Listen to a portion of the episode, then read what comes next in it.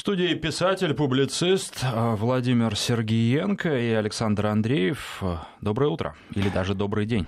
Здравствуйте, Александр. Здравствуйте, дорогие радиослушатели. Здравствуйте, дорогие радиозрители. Ну, из чего сегодня начнем? Хочется чего-нибудь, если не вечного, то хотя бы доброго и светлого. Добрые и светлые. Да, Александр, вы ставите в пути. Знаете, у нас такая политическая жизнь бурная и активная, что как-то найти светлое, это задача не из легких. Но вот доброе мы найдем, если правильно расценивать сейчас всю позицию, всю регнасценировку политических сил, то, конечно же, саммит А7, это не в смысле А7, а А7, это Ассоциация государств Юго-Восточной Азии, просто по латыни. Звучит это как АСЕМ, АСИАН, значит, э, и то, что произошло на полях в Брюсселе, э, то, что вообще демонстрируется всему миру, говорит о том, что мы вошли в хорошую фазу. Называется работать, работать и еще раз работать. Больше нету громких заявлений. Так тихо, спокойно, значит, работают. И пока политики в Германии усиленно призывают э, Германию, вот Меркель, остановить поставки любого оружия в Садовскую Аравию, из-за, понятно, из-за какого скандала, то Меркель встречается на полях саммита в Брюсселе с Медведевым и обсуждает «Северный поток-2». Вот такие у нас изменения. А теперь поподробнее. Э, что такое саммит в Брюсселе? Это уникальный формат, прежде всего, в котором э, Европа без Америки общается с кем-то. То есть главы 50 государств, ну, вроде ничего секретного нет. Главы 50 государств, понятно, что Европа имеет свои проблемы, такие как Брекзит и пресс-конференция бундесканцлера Германии Ангелы Меркель. Она ярко продемонстрировала интерес журналистов, при том это, вот это общественно-политическое телевидение, то есть ну, полугосударственные структуры, которые сразу задали вопросы. Первый вопрос о том, были ли достигнуты какие-то э, достижения по Брекситу, и что оно, и как оно, и куда оно идет. И мне понравился ответ Меркель. Она начала с того, что Мереза Тей положила ей отчет. Она сказала, нам, Мереза Тей, Тереза, Тереза, Тереза Мэй. Так уже не первый раз говорю это. Положила отчет Звучит очень странно, на самом деле. Ну что за высокомерие по отношению к другим политикам? Зачем же вот она отчет? Да не отчет, рабочий план, никакой не отчет, она не отчитывается. Дословно перевод слова был как отчет. Э, Тереза Мэй, конечно же, ни перед кем не отчитывается и не приглашает она к созданию каких-то либо отчетов. У нее проблем больше крыши, выше крыши над головой. Потому что, давайте так, это тоже не шутки, когда 500 тысяч людей на улице выходят. Это огромное количество. Ну, это так, по крайней мере, организаторы заявляли 100 тысяч, но вышло в Великобритании 500 тысяч на улице. И э, вообще-то, вообще-то, то, что похвалили официально главного переговорщика по Брекситу со стороны Европы, который очень вовремя информирует. Вот, вот давайте так, спасибо, что он нас вовремя проинформировал. Ну, потрясающе. Вот спасибо. Мне на самом деле понравился больше ваш тезис по поводу того, что Европа с кем-то общается без посредничества США. Но неужели даже смотрящих от Соединенных Штатов не, ну, не как, было? Ну, ну, Александр, ну давайте так тоже по-честному. Что значит смотрящих? Слово, кстати, очень интересное. Мне кажется, слово смотрящее, оно все-таки имеет какое-то отношение к Шаламову, к Солженицыну, какой-то криминогенной зоне, в принципе, абсолютно подходит, потому что Америка — это рэкет, политический рэкет, экономический рэкет.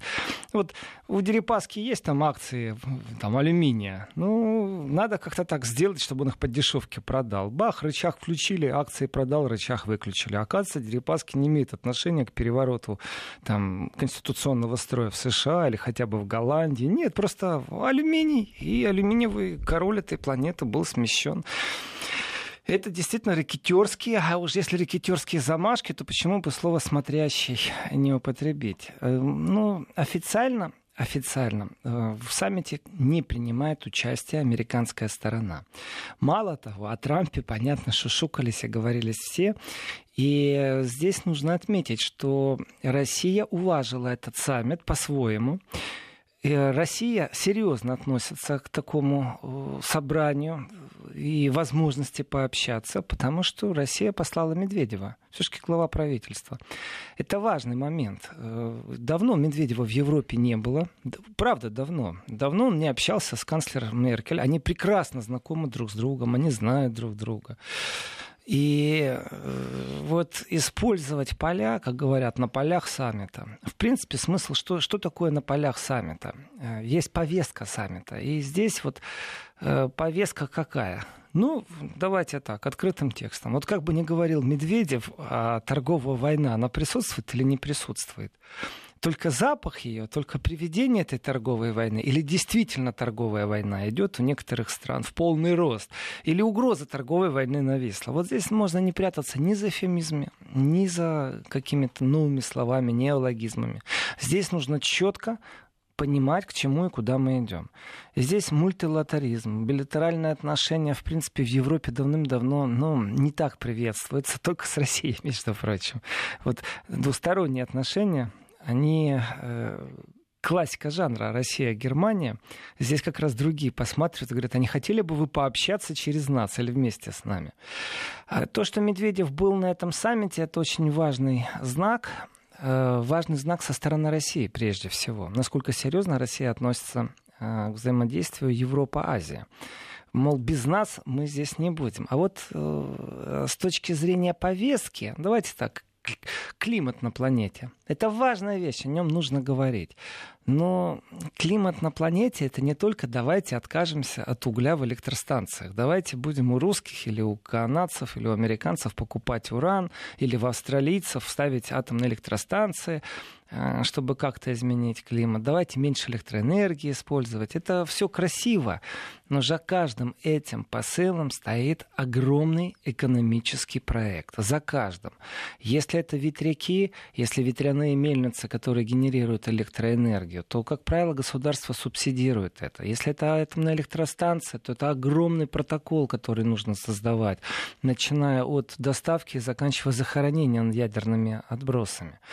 Если мы говорим об экономике, вот вы говорите смотрящий, а вот представьте себе, Александр, что не то, что смотрящего не было, а его не позвали и не хотят с ним общаться. А не нужен он больше. Ну вот зачем? Ну понятно, что есть с точки зрения дипломатии, экономистов, конечно же, есть присутствующие, и все пресс-конференции дают.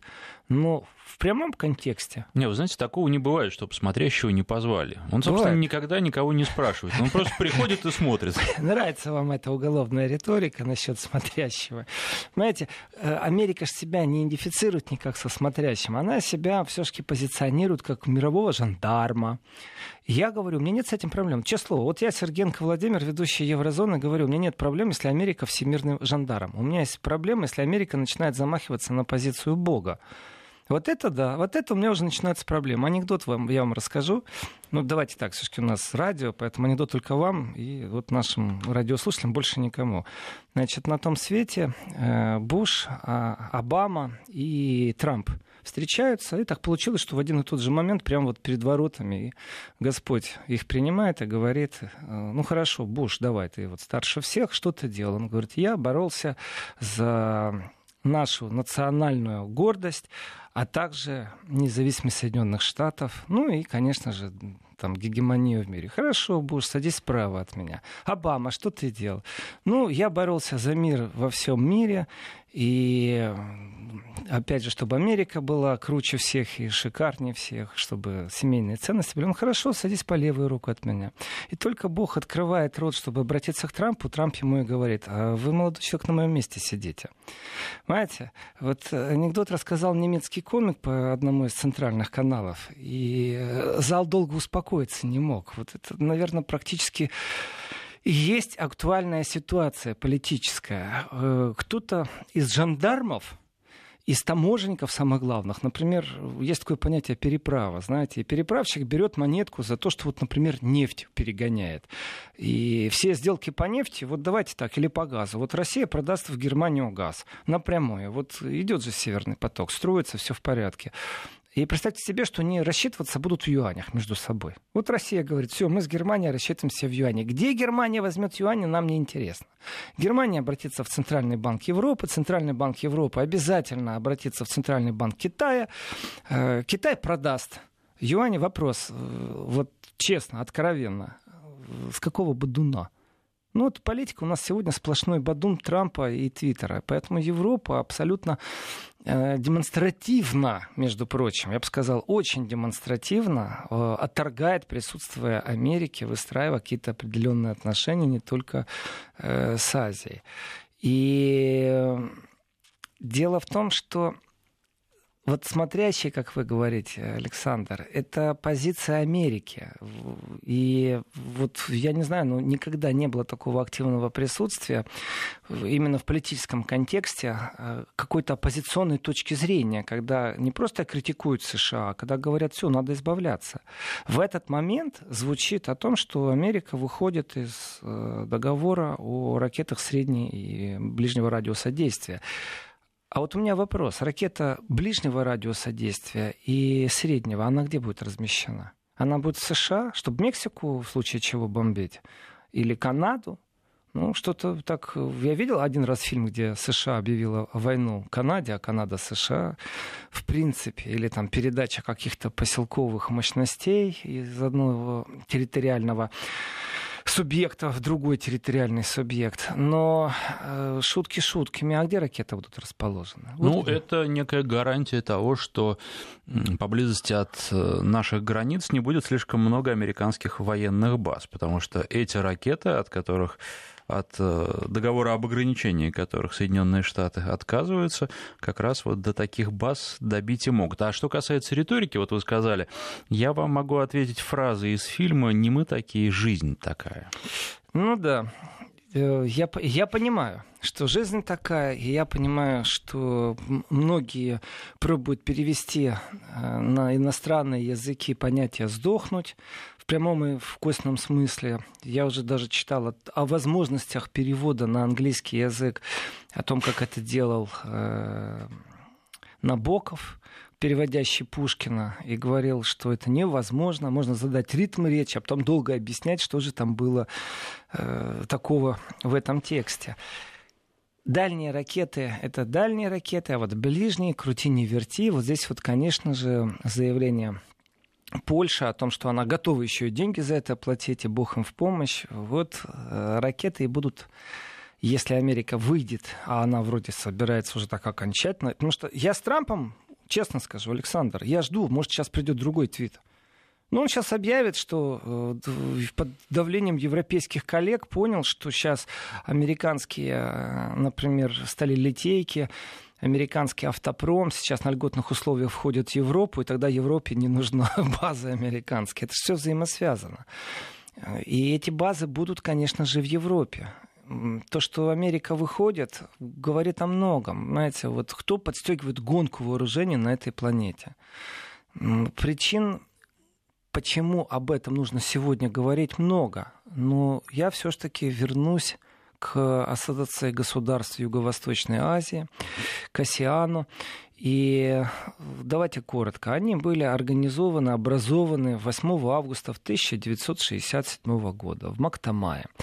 И была подписана декларация АСИАН, больше известная как Бангкокская декларация.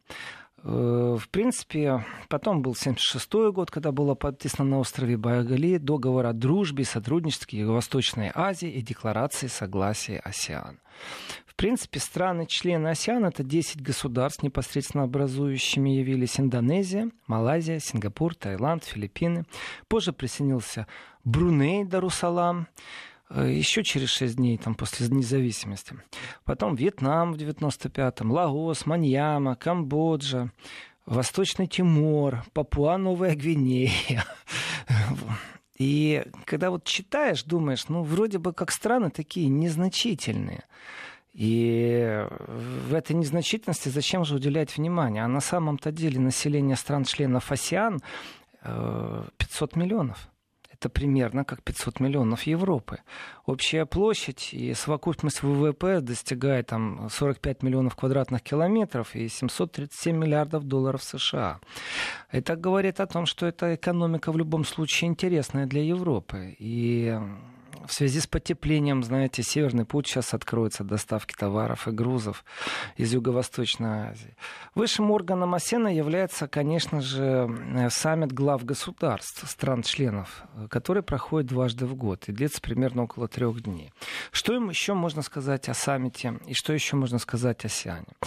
Значит, постоянный секретариат расположен все-таки в Джакарте и возглавляется генеральным секретарем, срок полномочий которого на пять лет. Это говорит об определенной стабильности.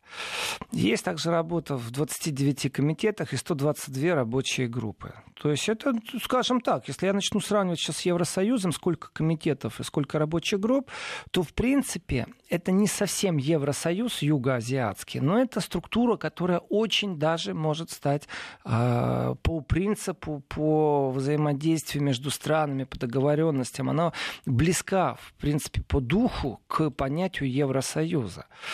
И здесь глобально, э, если смотреть на это дело, то, конечно, Евросоюз очень-очень заинтересован э, в том, чтобы по своему принципу как бы заранее, еще до взлета, еще до пересечения э, каких-то таких экономических линий, в которых видно, у кого преимущество, попробовать договориться. Это определенная хитрость. Любая технологически развитая страна, она заинтересована в том, чтобы, э, например, защищать интеллектуальную собственность. Любая технологически неразвитая страна, она с большим удовольствием будет пользоваться чужой интеллектуальной собственностью.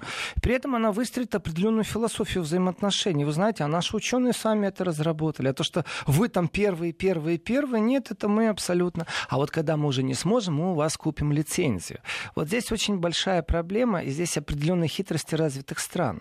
И в этих хитростях скрывается интерес, почему Европа заинтересована в таком сотрудничестве с Юго-Восточной Азией. Конечно, там были Китай, конечно, Россия присутствует, конечно. И, конечно, там нет США. Ха-ха-ха. Я не злорадствую, ни в коем случае. Абсолютно. Просто э, сами с усами европейцы понимают, как важно сделать по своему подобию, например, объединение юго-восточных стран Азии. Почему важно? Потому что тогда будет легче взаимодействовать с точки зрения пошлинных прав, с точки зрения э, банковских взаимоотношений. Это очень важный момент, чтобы э, глобально сговор, например, десяти юго-восточных стран э, не влиял на политику объединенной валюты, которая тоже может появиться лет через 10 в юго-восточных странах, как вот евро в Евросоюзе. Вот так появится какой-то объединяющий валютный фактор. И при этом Восток Азии, да даже не только Восток, скажем, кроме США и кроме э, Европы, нету никого, кто заинтересован в такой жесткой э, политике по отношению к собственной валюте. Национальный банк Китая абсолютно прагматично, если надо, будет опустит курс. Почему нет? Это вопросы, которые Европе бы хотелось э, на берегу э, уже обсудить, договориться, подписать что-то. Здесь достаточно длинная работа. Здесь не только технология переговоров, здесь и визионерство присутствует в большом количестве. Поэтому, когда говорят о климате, за этим климатом скрывается такое количество еще подводных камней. И, ну, давайте, Меркель и Макрон, как всегда, сладкая парочка присутствует. А, а ASEAN достаточно тоже такая делегация сильная. Давайте, 50 представителей стран. И в контексте развития взаимоотношений, как оно будет влиять? Не забываем, что Китай, как мощнейший игрок всемирной экономики, как мощнейший игрок, имеет свои виды.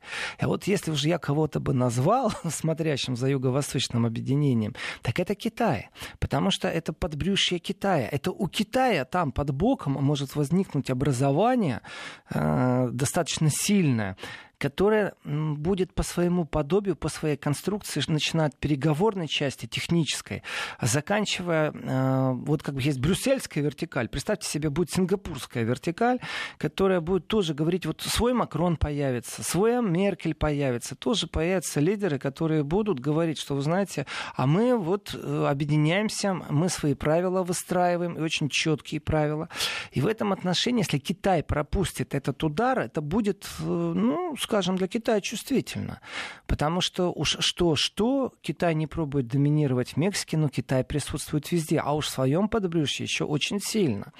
Поэтому э, сам процесс такой вот переговорный, он очень важный э, и внесет в себя огромное количество векторов.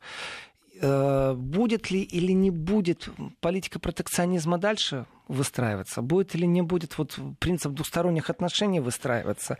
В принципе, это так. Э, когда выгодно, развернут дышло в любую сторону, в том числе и Европу. У меня нет сомнений. Европа очень хорошо пробует выстроить европейские отношения как одно целое. Но даже на примере Германии я скажу, это неправда.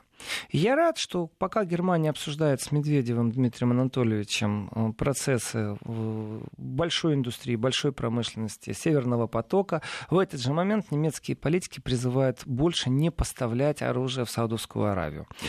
И здесь я узнал цифру. Ну, очередной раз ее можно озвучить. Узнал я цифру, которая официально в немецких источниках. Это в этом году было поставлено оружие на 500 миллионов евро, то есть на полмиллиарда. Ого, скажу я вам, э, зачем же Саудовской Аравии столько оружия, да еще и у немцев покупать? В принципе, вот вам зависимость немецкой экономики от кого.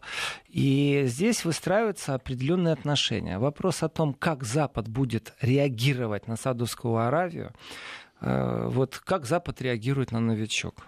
Да истерия, да и все. Ну, истерия. Они э, уже сами устали истерить.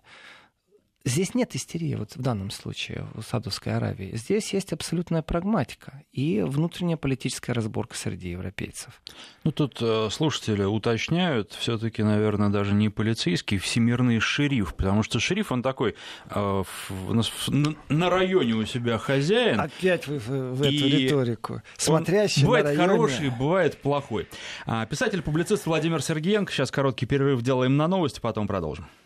Писатель-публицист Владимир Сергеенко и Александр Андреев. И вот тут другие слушатели не согласны. Пишут, что шериф США лицо изначально избираемое. Штаты сами себя бодро назначили лидером свободного мира.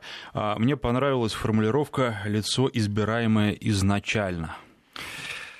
Ай, вот Изначально много чего было. Изначально много чего было. Знаете, здесь я процитирую Медведева, э, который в Брюсселе произнес фразу. Вот фраза очень такая, ну, я ее все прочитаю, но один кусочек хочу сказать. Вот маленький такой. Маленький, но бьет он меня очень сильно. Цитата. Напомню, что 10 лет назад мы были куда более мудрыми. Потрясающе. Вот я согласен. Десять лет назад мы все были куда более мудрыми, спокойными, уравномешанными. Э, у нас много чего не было 10 лет назад. И негативные последствия которым нужно противостоять, то, где мы сегодня находимся планетой, э, я так скажу, прилетят марсиане, прилетят инопланетяне, и спросят, кто у вас тут на планете смотрит за порядком, да? И такой опрос сделают. Левада студию попросят, там еще кого-то, кто вопросами занимается, и скажет, ну ответьте, там, притом в разных странах. И вот раньше, я еще раз, я как в этом анекдоте, я согласен с тем, что раньше половина планеты бы сказала, да, США у нас вон шериф, надсмотрщик, тут за порядком смотрит. А, ну понятно, будем с США общаться. Зачем же нам со всеми вашими, вами, землянами общаться? В ООН выступать. Зачем, если у вас есть США? То сегодня вот у нас проблема. У нас большая проблема, потому что, э, давайте так, в Европе США больше не жандарм, они не надсмотрщик, они сами у себя за порядком смотрят, ковбоев диких там нет, с точки зрения криминогенной, террористической обстановки, как умеет развиваться, но, в принципе, ну, в рамках. В рамках. А, а Вы вот... нам все как-то пытаетесь представить Европу как такую самостоятельную, свободную. Ну, мы стараемся. Александр, мы стараемся быть независимыми. У нас плохо получается. Давайте так. У нас вообще не получается. Мне кажется, и стараетесь, и стараетесь вы тоже недавно. Контингент своего присутствия. А, но представьте себе, что инопланетяне прилетают и спрашивают, кто у вас тут на Земле смотрит за порядком. Э, Нет, э, вот э, все-таки в нашей сегодняшней терминологии вопрос-то должен звучать что-то типа «А где пахан?». Так, начинается. Вот, кстати, Александр, я в субботу стараюсь говорить вне политики. Я понял, надо теперь говорить о политике, но с юмором. Ну вот хорошо, пусть будет по-вашему. Значит, прилетают инопланетяне э, на планету Земля. Ставят свою где-то базу на Луне, и вот первый контакт происходит, с трибуна ООН выходят, значит, эти марсиане, инопланетяне, и говорят на понятном человеческом языке, говорят, кто у вас пахан, правильно я понимаю?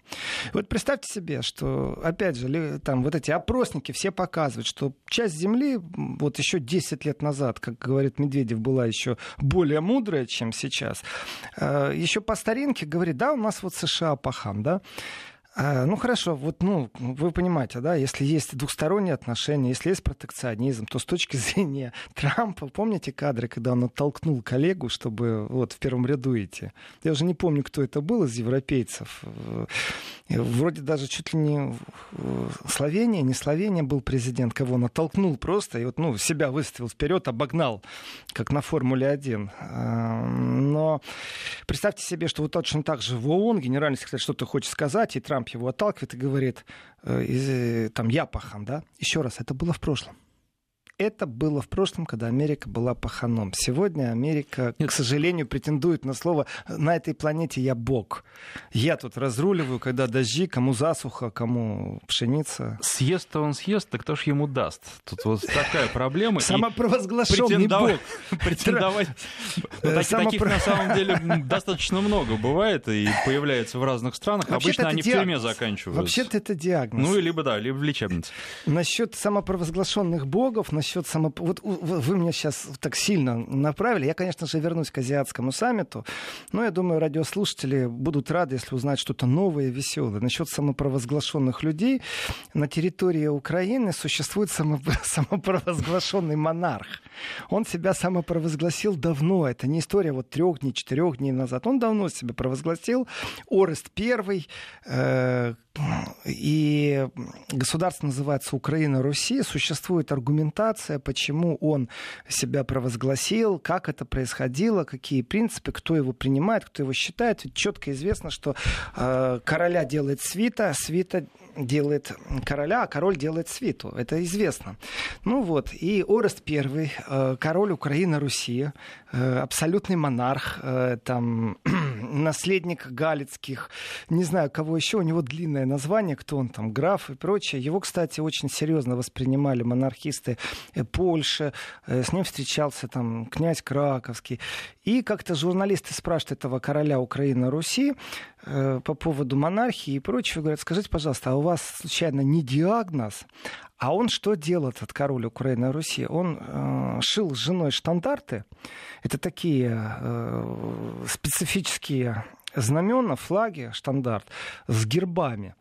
И эти герб, этот герб, например, там штандарт э, первого украинского авианосца, штандарт первой украинской подводной лодки, э, штандарт первого украинского министра сельского хозяйства, штандарт просто семьи такой-то, там, там Гриценко, скажем, там, или Луценко, или там Паценко. И, э, в принципе, можно купить у этого короля титул – графства, княжества, просто дворянина, барона. Э, и его, когда журналист спросил, скажите, а у вас случайно, ну, все в порядке с головой, вам случайно не надо на лечение психиатрическую лечебницу? Он улыбнулся и ответил, что, вы знаете, это вопрос не ко мне по поводу того, что мне надо в лечебницу. Это вопрос тем, кто у меня купил э, вот эти титулы, рыцарь, граф, князь, а это министр такой-то, замминистра такого-то. И он, в общем, не захотели перед перечислять, кто у него купил. Там командующий таким дивизионом, э, командаром такого-то места. И у него достаточно широкая география, а также имена тех, кто у него покупали или получали из его рук штандарты и становились тем самым людьми благородными, благородных чистых кровей. И, в принципе, ведь не назовешь мошенничеством, если люди верят. Вот так насчет смотрящего вернусь. Если верят, то давайте так, смотрящему, Александр, особенно на районе, надо платить. И Трамп в этом отношении абсолютно четко констатирует свою позицию. Платите. И не хотите платить мне, платите в НАТО. Не хотите платить в НАТО, вообще идите к черту.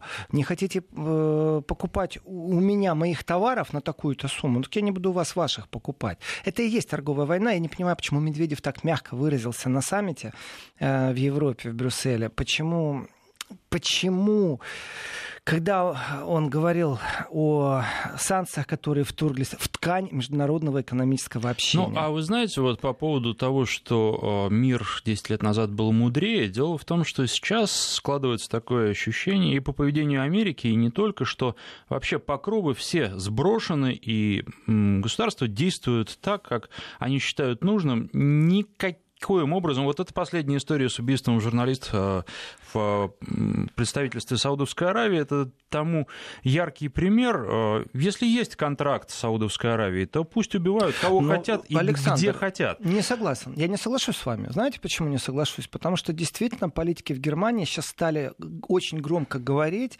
и Меркель не посмеет сказать э, в угоду промышленному, военно-промышленному комплексу Германии, что да, мы будем дальше поставлять, потому что у нас есть договоренности и прочее. Нет, слетит моментально.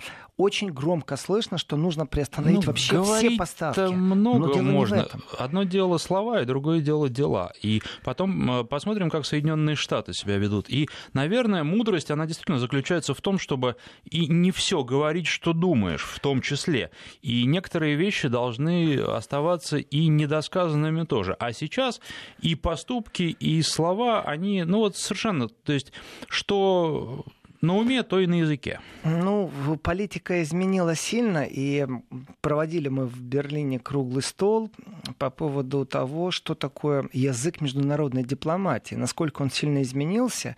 И здесь давайте я отвечу на ваш вопрос по поводу реакции Европы, Америки на Саудовскую Аравию. Обязательно отвечу. Это очень важный момент. Но прежде я договорю мысль, связанную с эфемизмом и с риторикой. Вот э, фраза, которую произнес Медведев э, в Брюсселе. Я цитирую просто. За этим столом присутствуют руководители стран, которые в полной мере испытали на себе признаки торговых войн. Это, наверное, самое печальное из того, что происходит. Знаете, в полной мере испытали на себе признаки торговых войн или находятся непосредственно сейчас в ранней стадии, пусть это разведка боем, пусть это э, такое легкое друг друга разогревающее подталкивание, но на самом деле о торговой войне можно говорить в открытую, как в начальной стадии, где авангард уже перешел в наступление, где приняты определенные меры, и Китай на себе это абсолютно чувствует, и разговор идет, как торговую войну сделать э, Э, не Третьей мировой, а как сделать так, чтобы она хотя бы вошла в русло нормальных отношений, а не истерии чтобы взаимоотношения стран, которые находятся в фазе, э, которую можно трактовать вот признак торговой войны или есть торговая война. А вот если ты уже вошел, уже не признаки торговой войны, а ты уже в торговой войне, вот как сделать, как потушить пожар, как сделать шаг назад? Эм, потому что эта истерия и вынужденные меры, которыми будут друг другу отвечать, здесь есть два момента. Первое — это экономическое совершенство. Второй — это договоренности очень короткий перерыв, продолжим через несколько секунд. Вести ФМ. Писатель-публицист Владимир Сергеенко и Александр Андреев. Продолжаем разговор. Часть наших слушателей в регионах ушла на свои местные новости, но большинство осталось, и мы для них а, продолжаем наше вещание.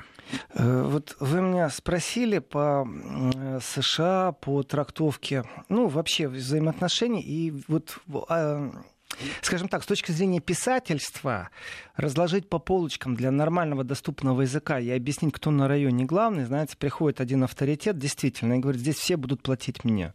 Ну, ракетерство, все об этом помнят, стесняться нечего, 90-е годы. И в этот момент приходит кто-то новый – и этот новый говорит, знаете, а я плевать хотел на вами установленные правила. Давайте поговорим по-другому. И здесь вам припомнят все. И Международный валютный фонд, и Торговую всемирную ассоциацию. Я вам больше скажу. Вы знаете, вам ПАСЕ припомнят и скажут, вот у нас такие правила. Но я отвечу, а зачем мне ваши правила? Вот здесь нужно цитировать Путина. А зачем нам такой мир, в котором нет России? Зачем нам организация, в которой нет России? Вот зачем это нужно? Вы себе придумали правила. Вот и играйте свои правила в своих песочницах. А мы будем выстраивать наши взаимоотношения отношения. Здесь очень жесткий, тяжелый разговор. И почему я говорю, что лукавство присутствует? Потому что то давление, которое на себе испытывает Германия на внешнем периметре, ведь это же не только США давят по Северному потоку. Э, давайте так, как бы оно ни было, как бы я ни смеялся с короля Украины Руси Ореста I на территории Украины, существует определенное инфопространство, в котором давят, в котором рассказывают о том, как является предательством европейских ценностей. Ведь очень тяжело противостоять вот этим заточенным фразам. Вы предали ценности Европы, госпожа Меркель. Вы напрямую с Россией заключаете какие-то договора, будете газ получать.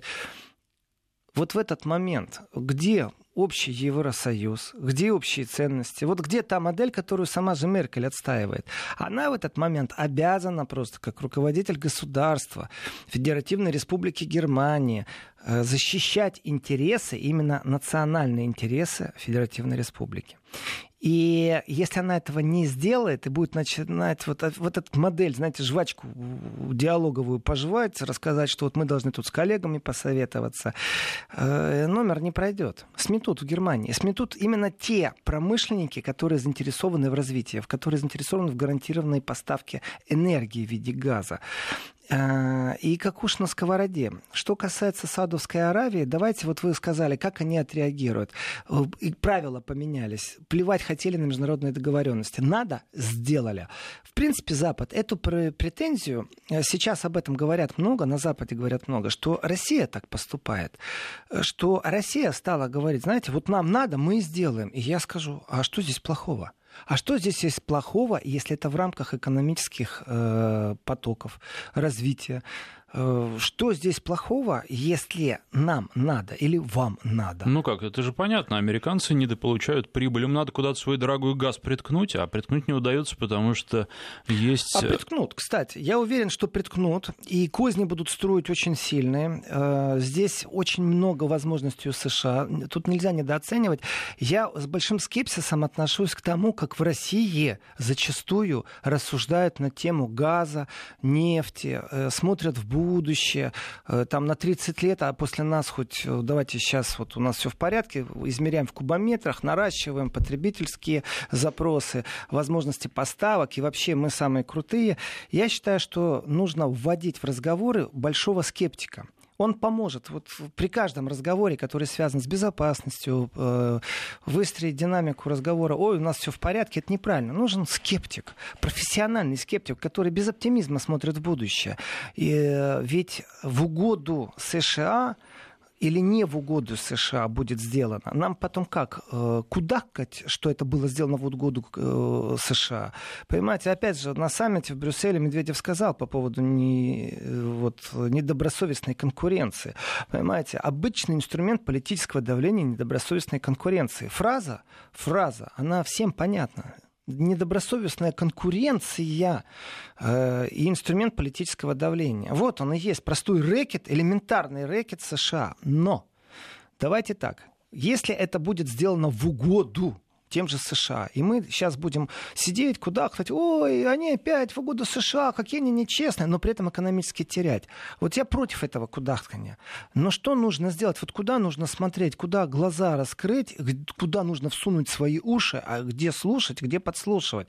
В принципе, э, и подглядывать. Э, я абсолютно положительно отношусь к шпионажу. Э, промышленному шпионажу, к непромышленному шпионажу. И не потому, что вырос на фильме Штирлиц, а потому что он есть. С ним нельзя не считаться. Если кто-то думает, что в Германии нет внешней разведки, он сильно ошибается.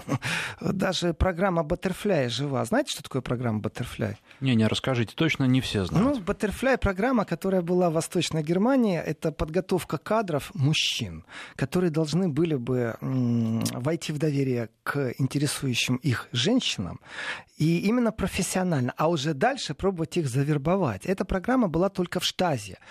Э, то есть на любой цвет и вкус. Вот если есть объект разработки, например, э, секретарь канцлера Германии, ну, например, это же интересный объект для разработки. Секретарь главы государства то в Восточной Германии были подготовлены мужчины, притом любого телосложения, любого интеллекта. Хочешь тебе вот э, библиотекарь ботаник, хочешь тебе, пожалуйста, острый ум кинокритик, хочешь тебе красавец, хочешь тебе пухленький, но с харизмой зашкаливающий. В общем, набор подготовленного оперативного контингента был широкий, так что у женщины шансов не было бы не влюбиться. Дальше ее разрабатывали, и Штази добилась на этом поприще больших успехов. Но ведь Штази Штази это абсолютно с точки зрения Западной Германии, это отрицательная организация, плохая, потому что она следила за своими гражданами, потому что она боролась со свободой волеизъявления. Но это касается внутреннего периметра ГДР. Уменьшение гражданских свобод это то, что критикуется и правильно делается. Надо критиковать Штази в этом отношении. Что же касается внешней разведдеятельности Штази, то это пособие академическое по работе, по внешнему шпионажу, по внешней разведке. Если кто-то думает, что талантливые разработчики разных э, векторов внешней разведки ГДР были забыты, то это неправда, потому что совсем недавно по принципу системы Butterfly, только теперь на новый западно-немецкий лад, э, точно так же был агент внедрен на Балканах, э, но по принципу уже не мужчина женщину, а мужчина мужчину совращал. Пожалуйста, это разведчик Германии, понимаете? Вот так они переформатировались. И в этом отношении все страны имеют разведку, и кричать, ах, Россия вот там шпионит, да и правильно делает, что шпионят. Дайте нормально документы, не пробуйте подтасовать их, и все будет у вас в порядке. Я за. И не рассказывайте мне, что в России сейчас нету немецких шпионов или американских. Что за бред? В этом часе заканчиваем, но должен сказать, что слушатели со мной согласны. Вот процитирую просто Андрея. Блатной жаргон к США подходит э, в наибольшей степени, так как они живут по понятиям, нарушают законы, разрывают договоры. Помогите ходу нам придумывают словами. свои законы, а на законы в кавычках, а на самом деле речь как раз идет о понятиях.